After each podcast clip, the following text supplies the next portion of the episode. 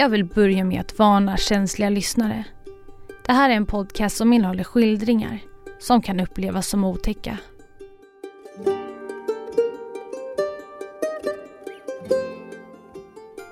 Lacey Spears födde sin son Garnet Spears 2008. Vid första anblick verkar det som att Garnet är en fullt frisk pojke. Men bara några dagar efter att Garnet och hans mamma Lacey kommit hem från förlossningen blir Lacey orolig. Hennes son verkar inte må så bra som läkarna sagt. Och 2014, när Garnet blivit fem år gammal, kommer han slutligen somna in på sjukhuset efter flera års sjukdom. Men har Garnet verkligen dött på grund av en sjukdom? Eller är det något annat som ligger bakom hans död? Du lyssnar på Värsta morden. En podcast av Saga Lindqvist Springhorn.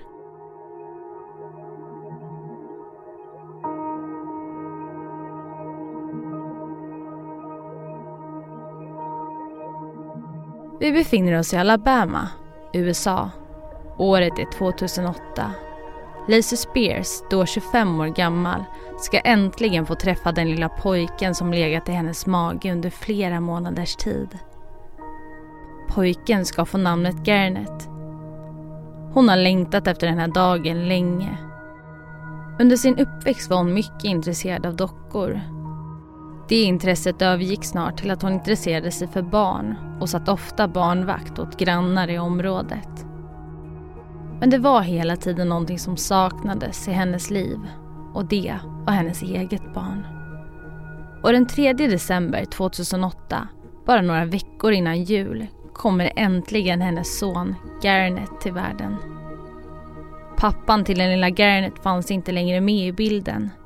Lacey berättade för sjukhuspersonalen att han hade gått bort i en tragisk bilolycka i samband med Laceys graviditet.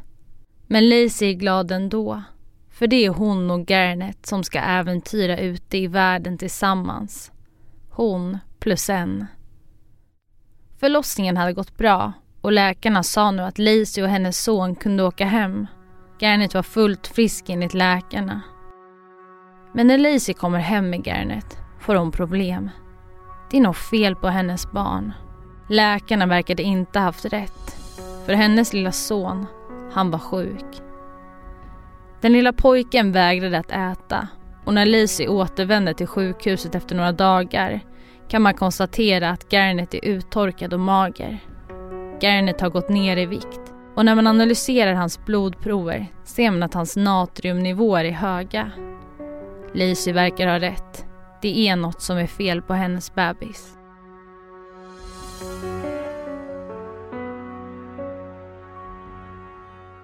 Och där stannar vi upp lite. Så Garnets blodprover visar alltså att han har höga nivåer av natrium i blodet.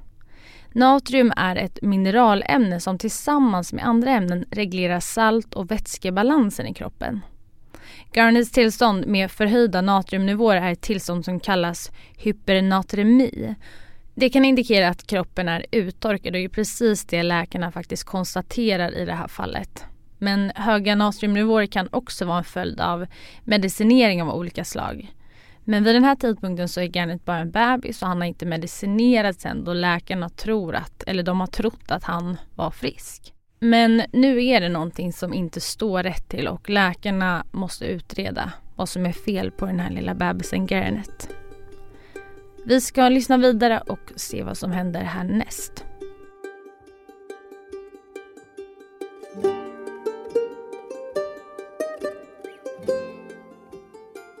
Läkarna konstaterar att något är fel med Garnet och i samma veva väljer Lacey att starta upp en blogg. Hon förstår att det här kommer bli en lång kamp för henne och hennes sjuka son. Hon uppdaterar sin blogg och sina sociala medier ständigt. Hon berättar om Garnets resa och hur det är att vara mamma till en sjuk bebis. Numera är Lacey och Garnet på sjukhuset om vartannat. I samma takt ökar mängden följare också på Lazys sociala kanaler. Det är flera hundra människor som följer hennes och Garnets resa genom den svåra tiden. Garnet får plötsligt febertoppar, krampanfall, infektioner och mer därtill. Läkarna vet inte exakt vad det är för fel på Garnet men blodproven och hans mående indikerar för att det är någonting som inte fungerar som det ska. En av Garnets läkare är djupt oroad över hela situationen och vet inte ens om Garnet kommer att överleva sitt första år. Lacey påstår återigen att Garnet knappt äter och när hennes son slutligen överlevt sina första åtta månader undrar Lacey om Garnet istället kan få sondmatas. Kanske kan problemet upphöra då, bara han får i sig den näringen som krävs. Läkarna beslutar tillsammans med Lacey att pojken faktiskt ska sondmatas. Garnet får en PEG-kateter som kopplas till hans mage. Via PEG kan man föra in mat och medicin direkt till Garnets magsäck. PEG utesluter dock inte att Garnet kan inta föda via munnen och det är rekommenderat att äta det som går och att sedan komplettera med näring via PEG.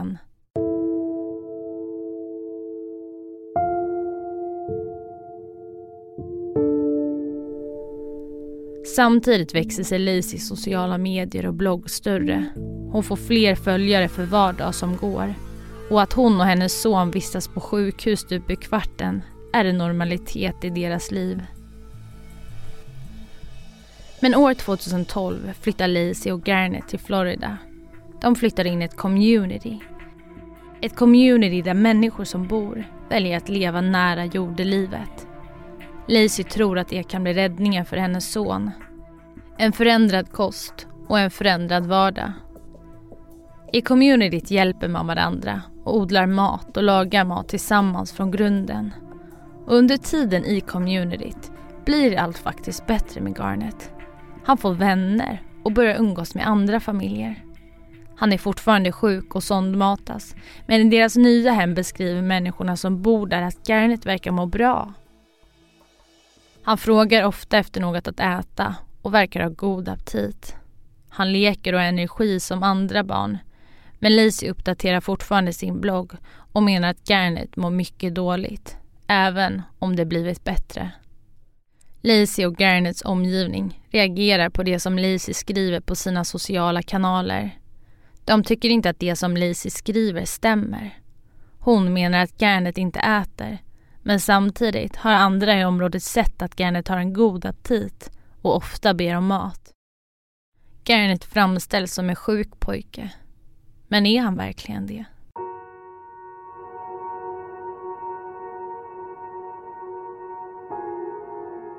Från ena dagen till den andra tycker Lacey att Garnets mående dalar. Det är nu januari 2014 och Garnet är fem år gammal Lacey åker in till akuten med sin son då han har hög feber och krampanfall till och från.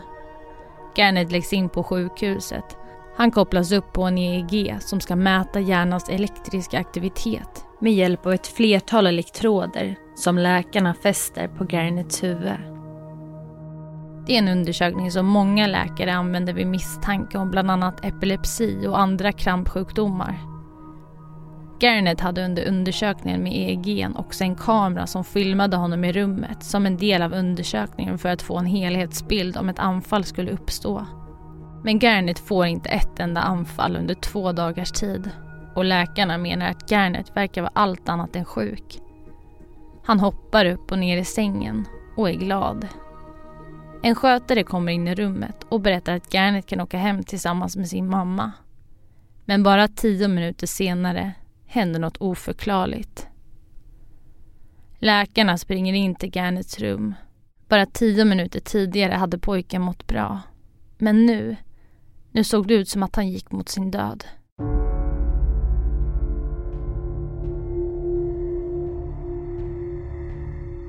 I rummet ligger nämligen Garnet på sängen. En numera dödssjuk pojke. Garnet är hjärndöd och senare förklaras han död. Läkarna förstår ingenting. Det är ofattbart att pojken bara några minuter tidigare hoppade i sängen och mådde bra.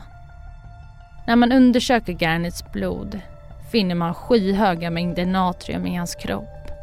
Nivåerna är så höga att läkarna menar att det är en omöjlighet att det skett på naturlig väg. Någon måste ha tillfört natrium i pojkens kropp. Hela situationen gör läkarna misstänksamma och därför kontaktar man polisen. Polisen förhör Lacey och där och då uppstår inga misstankar från polisens sida. Under förhöret berättar också Lacey om Blake som hon påstår är pappan till Garnet. Hon säger att han nyligen dött. Ett tag senare kommer Laceys pappa till sjukhuset, Garnets morfar. En polis som förhört Lacey går fram och hälsar på pappan och beklagar att Blake som är pappa till Garnet gått bort för ett tag sedan. Lacys pappa frågar då vem Blake är och polisen förklarar att Lacey sagt att det är pappan till Garnet. Men där och då visar det sig att Lacey har ljugit. Blake är inte pappa till Garnet och han är heller inte död. Varningsklockorna börjar nu ringa. Varför ljuger Lacey? Och vad mer kan hon ljuga om?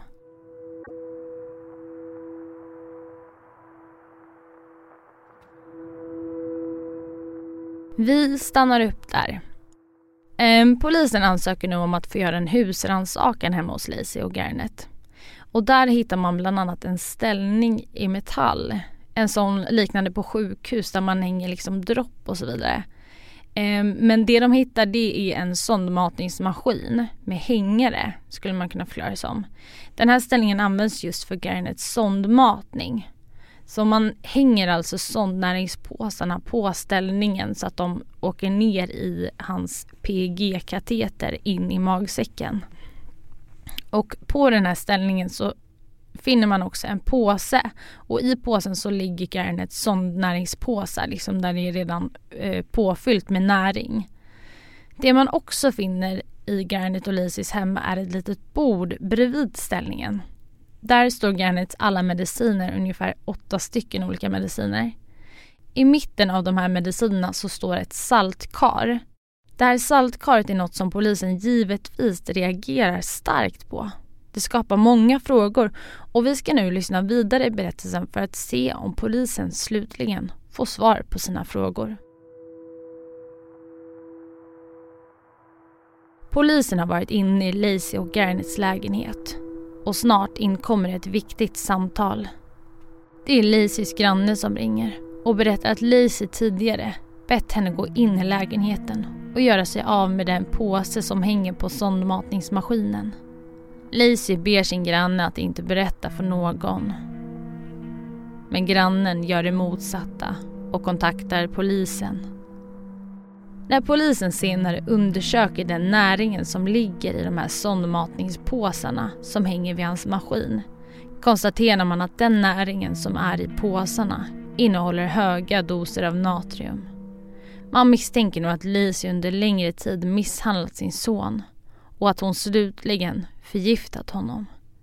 Men det är fortfarande ett frågetecken hur Garnet kunde bli så pass dålig att han dog på bara några minuter.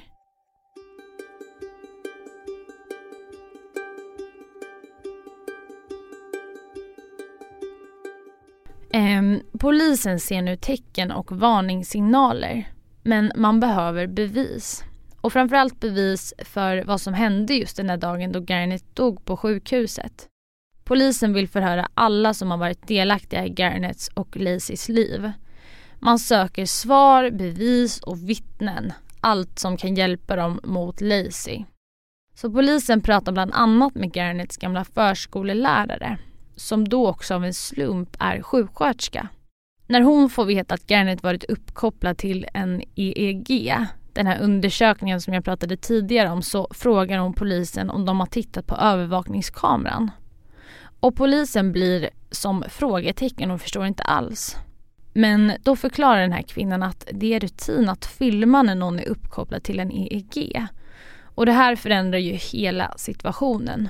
Polisen är ju förbryllad över att de eventuellt nu kommer att kunna se hur Garnets sista minuter i livet sett ut. Och mycket riktigt, det finns en film och den visar händelseförloppet från att Garnet får sin EEG på en fredag fram till söndagen då han dör.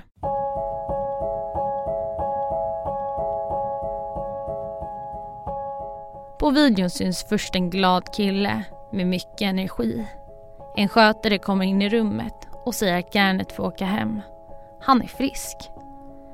När skötaren lämnar rummet syns det på videon att Lacey tar med Garnet in på toaletten.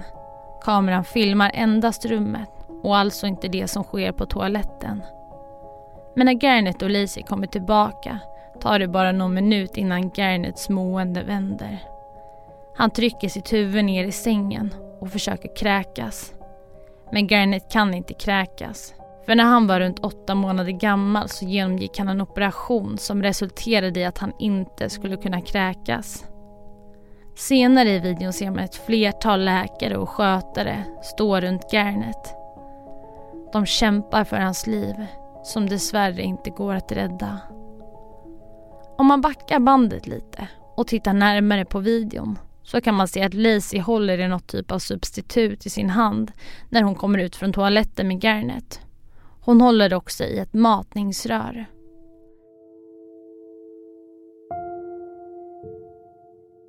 Hon anklagas för att ha dödat sin son. Åklagaren menar att Lacey inne på toaletten förgiftat sin son med en dödlig dos av salt. Med hjälp av videon finner man också fler bevis för det Lacey gjort.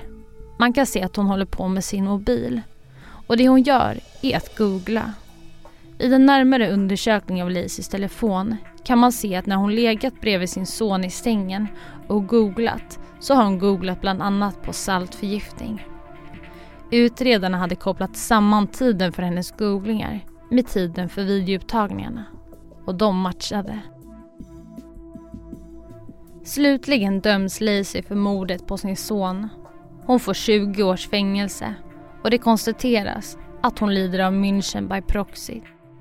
Det är en psykisk sjukdom som i korta drag går ut på att ofta en förälder ser till att sitt barn förblir sjukt så att föräldern kan ta hand om sitt barn och på den vägen också känna sig behövd. Om Lacey inte hade lidit av en sjukdom hade hon troligtvis fått fem år extra i fängelset. Ja, det konstaterades ju att Garnet dog till följd av en saltförgiftning. Den höga saltmängden som Lacey förde in i Garnets kropp via en sondslang gjorde att Garnets hjärna svullnade upp. Lacey själv har dock sedan Garnets bortgång förnekat att hon är inblandad i sin sons död. Hon säger att hon inte vet vad som hände med Garnet och hänvisar istället till att han varit sjuk under hela sitt liv. Hon är djupt ledsen för att inte få se sin son växa upp, säger hon. Författaren Johan Glatt har intervjuat Lacey i fängelset som hon nu sitter i. Hon säger då bland annat att hon blir behandlad illa av andra intagna. De som utfört dåd mot barn är de som också behandlas mest illa i fängelset enligt henne själv. Laceys syster Rebecca berättar också att Lacey vid ett flertal gånger fått stora mängder salt hällt över sina måltider. I intervjun med författaren Johan Glatt säger Lacey följande, översatt till svenska. Jag hör dem prata bakom min rygg, kallar mig bebismördaren, barnmördaren och bästa mamman i år. Men jag vet att det inte är den jag är. Det är väldigt svårt att anpassa sig här. Du måste alltid titta dig bakom axeln och inte lita på någon. Jag har inga vänner, men jag har folk att prata med. Hon säger också, jag skadade honom aldrig och jag förgiftade honom inte med salt. Tack för att du har lyssnat.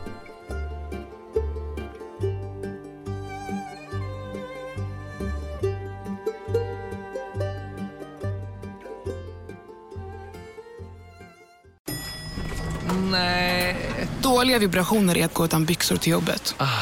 Bra vibrationer är när du inser att mobilen är i bröstfickan. Få bra vibrationer med Vimla. Mobiloperatören med Sveriges nöjdaste kunder enligt SKI.